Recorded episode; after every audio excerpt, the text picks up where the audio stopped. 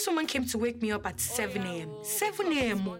I mumbled as I dragged myself out of bed. You would think the roads would be clear, but trust Lagosians, my people. Ace, Miss Luca, have you finished making your list? As soon as we get there, my mom slows down the car to find Omolomo. And my mom tells Omolomo we will only be gone for two hours. Yoruba mom time. This is probably one of the two or three places in Lagos you can find everything from baby clothes to foreign currency. Even if I forget to buy anything else, I can never forget food. You know it's Christmas time. It's Christmas tax I added. There's so much joy here, and I just want to take some home with me. Welcome to Black Lenses Podcast, everyday black stories brought to life through an immersive audio experience. You can listen to Black Lenses Podcast for free on Apple Podcasts, Spotify, Google Podcasts, and anywhere else you listen to your podcasts. If you enjoyed today's episode, please subscribe to our podcast wherever you are listening from.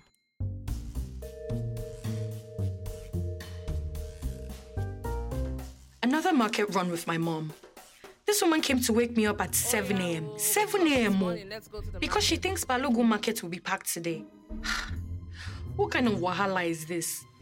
I wanted to disagree and protest by rolling around in bed for about 30 more minutes, but she's most likely right. Plus, Yoruba mothers, it will finish you if you try that kind of nonsense. It's a Saturday and Christmas is in three days. Everyone will be doing their last minute Christmas shopping. They Lagosians and their last minute everything. I mumbled as I dragged myself out of bed. What did you say? My mom asked, as if daring me to speak up. Nothing, ma. Me, me, I didn't say anything.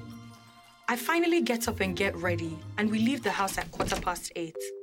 You would think the roads would be clear, but trust Lagosians, my people. The hustle and bustle at that time would make you double check to make sure it's not 4 p.m.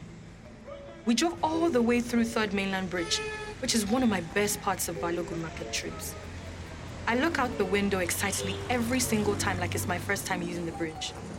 I started to imagine what it would be like in that fisherman's boat, soaking in the early morning sun, or how the water would feel on my hands. But my mom interrupts my thoughts. Ace, Miss Luca, have you finished making your list? We are 10 minutes away. Oh. So excited to get there, I had forgotten to finish up my shopping list. So let's see. White shirts, check. Coconut candy, check. Ankara, check. Suya pepper, check. What's the name of that thing again? What do they call that thing? Dambonama. So Dambonama, check. We keep driving for a few more minutes before we hit the busy streets of Marina, Lagos. As soon as we get there, my mom slows down the car to find Omolomo. So let me give you an idea of Omolomo. He's about six feet tall, with a huge belly, a big smile that reveals a silver tooth, a toothpick in his mouth, and another in his hair. He's the one who parks her car as well as that of many other shoppers. She hands her car to him every time we're there, and there are no parking spots available. I stick my head out of the passenger window to search for him while still not grasping the level of trust she has for him. How does this woman know that one day she won't come out from the market and both the car and Omolomo will be gone? It was almost as if he heard my thoughts. He just seemed to appear from nowhere. Oh, my mommy, smile now. Don't frank your face. He meant to say, don't frown your face. He smiles, revealing that silver tooth. I really couldn't help but smile. We get out of the car, and my mom tells Omolomo we will only be gone for two hours. So if we're calculating that in real time, and not Yoruba mom time, that equals about four hours. Ah, Lord, no. We will sleep here today. As long as I get everything on my list, I think I'll be okay. Or at least, I'll console myself with that. We begin to walk away from the car and Omolomo towards the market. From the shops at what is deemed the entrance to a maze of other shops and buildings, anyone can quickly grasp the idea of this market. They sell everything here. Everything. Okay, maybe not everything. You may not be able to buy a brand new car, but they've come pretty damn close. This is probably one of the two or three places in Lagos that you can find everything from baby clothes to foreign currency. On the left and right of the road, you see shops that are part of a complex and those built from wood. Some sellers have their goods on spread out clothes or broken down cardboard boxes on the sides of the road. We cross the road and make our way to the main part of the market, and my mom takes out a list and starts to read off the items on it so she can map our movements. Mom, this your list is long. I thought you said only two hours, I asked. Yes, she replied. Two hours or thereabouts. People.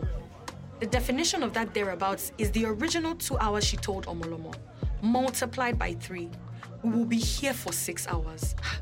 I began to shed internal hot tears. It's 10 a.m. now. As we walk further into the market, I continue consoling myself with the thoughts of buying items on my list. And you know, all the food I'm going to eat. The smell of street food starts to help my cause by pacifying me. I pass the fried yam vendor and I make a mental note to buy some on our way out. It's a mental note because even if I forget to buy anything else, I can never forget food. Our first stop is the shirt vendor.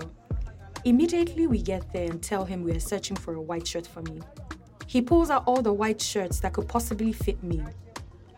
I pick up one that had already caught my eye from the very start. Fine girl. Now you be my first customer today. I wanted to respond and say, Oga, but I just saw someone leaving your shop. I can't be your first customer. Before I could respond, he proceeds to mention the price. That would be 4,000 naira. People, here's a quick lesson on bargaining in Lagos, or pricing as everyone calls it. My mom, who had been quiet since we got there, responds to him. 2-5 last. He smirks and responds, 3-5. 3-5 is what I can do for you because I like your daughter. Excuse me, sir. I don't know you. But if liking me will help reduce the price, then go ahead and like me. My mom grabs the shirt from me and places it back on the rack. She taps my arm and beckons for us to go. Thank you, but we will check another shop, she says to him as we walk away. I was confused because he already reduced it by a whole 500 naira. What if we don't find that exact shirt in another shop, Mom? I really love that one. I'll never forget what happened next. She looked at me and said, He will call us back. Trust me. I've been buying clothes in this market since you were a baby. 4,000 naira is daylight robbery. I almost started to grumble before I heard the vendor beckon to us. Madam, come back, come back. I was so shocked. I still don't understand how mothers know these things, but I always conclude it's an art form or plain old magic. We walk back quickly and pay for the shirts. It's because of this, my wife, that I'm giving you this shirt for this price, so he says, looking at me. Again, with the unnecessary familiarity. I don't know you, Mr. Vendor. My mom collects the package shirt from him and responds, It's not because of her. You, Seth, you know this shirt no past 2 5. He smirks and replies her, Madam, you know it's Christmas time. It's Christmas tax I added. We all laugh and my mom and I walk away. We continue walking around the market, crossing off our shopping list. We reach the heart of the market and the place is so lively. Wasiu Ayinde is playing on a huge speaker at the end of the street. Market women, also known as the Iyalojas, are wearing clothes made from the same Ankara fabric. It was such a beautiful sight. We stop at an Ankara vendor and I sit on a bench outside the shop. I see a group of Iyalojas dancing on the other side of the road and I take out my phone to record them. There's so much joy here and I just want to take some home with me. I see a lady with a small bucket on her head. She's selling sodas, cold sodas. I could use a booster after three hours of walking around this market. I really don't know how my mom does it, but I look at her to ask if we could get some, but she's already one step ahead. She beckons to the lady and asks me to pick up the soda I want. She picks hers and pays. I open up the soda and start to drink, and for a second, and all I could think in my head was, God bless this woman for passing by at the right time. After a few minutes, my mom and I make our Ankara selection. We pay and leave. It's already 3:15 p.m. About 5 hours after we arrived there with no breakfast in my belly if I might add. My calculations came pretty close. Nice. At this point my stomach is growling. The soda could only hold me for so long. I'm just glad we are done getting all the things on our list. Oh, and I didn't forget to buy my fried yam and pepper sauce. It was wrapped in an old newspaper and nylon bag, waiting to be eaten. We had just walked back to the car to drop off everything we bought. We walk up to a bank ATM to withdraw some money for parking and fuel. My mom smiles at me and tells me she has a surprise for me. As we walk on, she looks at me and says, This place we're about to go, I used to eat there when you were still growing in my belly. Moms and sentiments, but I'm not complaining. I'm actually excited. We walk into a restaurant under the overhead bridge. The owner had used wood and tarps to carve out a space for people to sit down and eat.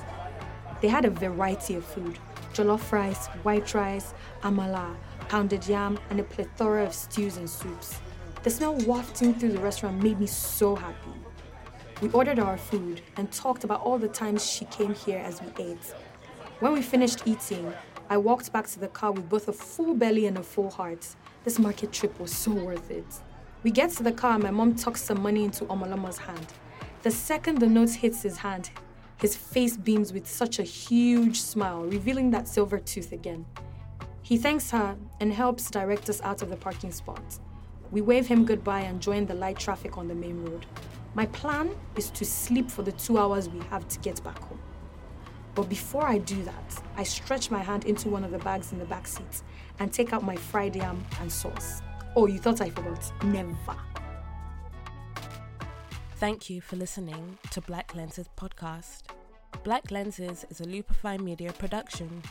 If you like our show, we hope you would give us a five star rating, leave a review, and be sure to tell your friends. Subscribe on Apple Podcasts, Spotify, or wherever you're listening to our stories right now. For more exciting updates, follow Lupify Media on Instagram at Lupify Media. Don't forget to tell us about the stories you'd like to hear. See you next time. Script design, sound design, music, and audio production by Lupify Media. Script was written and narrated by Yeti Justice. Production, music, and sound design by Fury Fumba, with assistance from John Alimi and Letitia Gardner.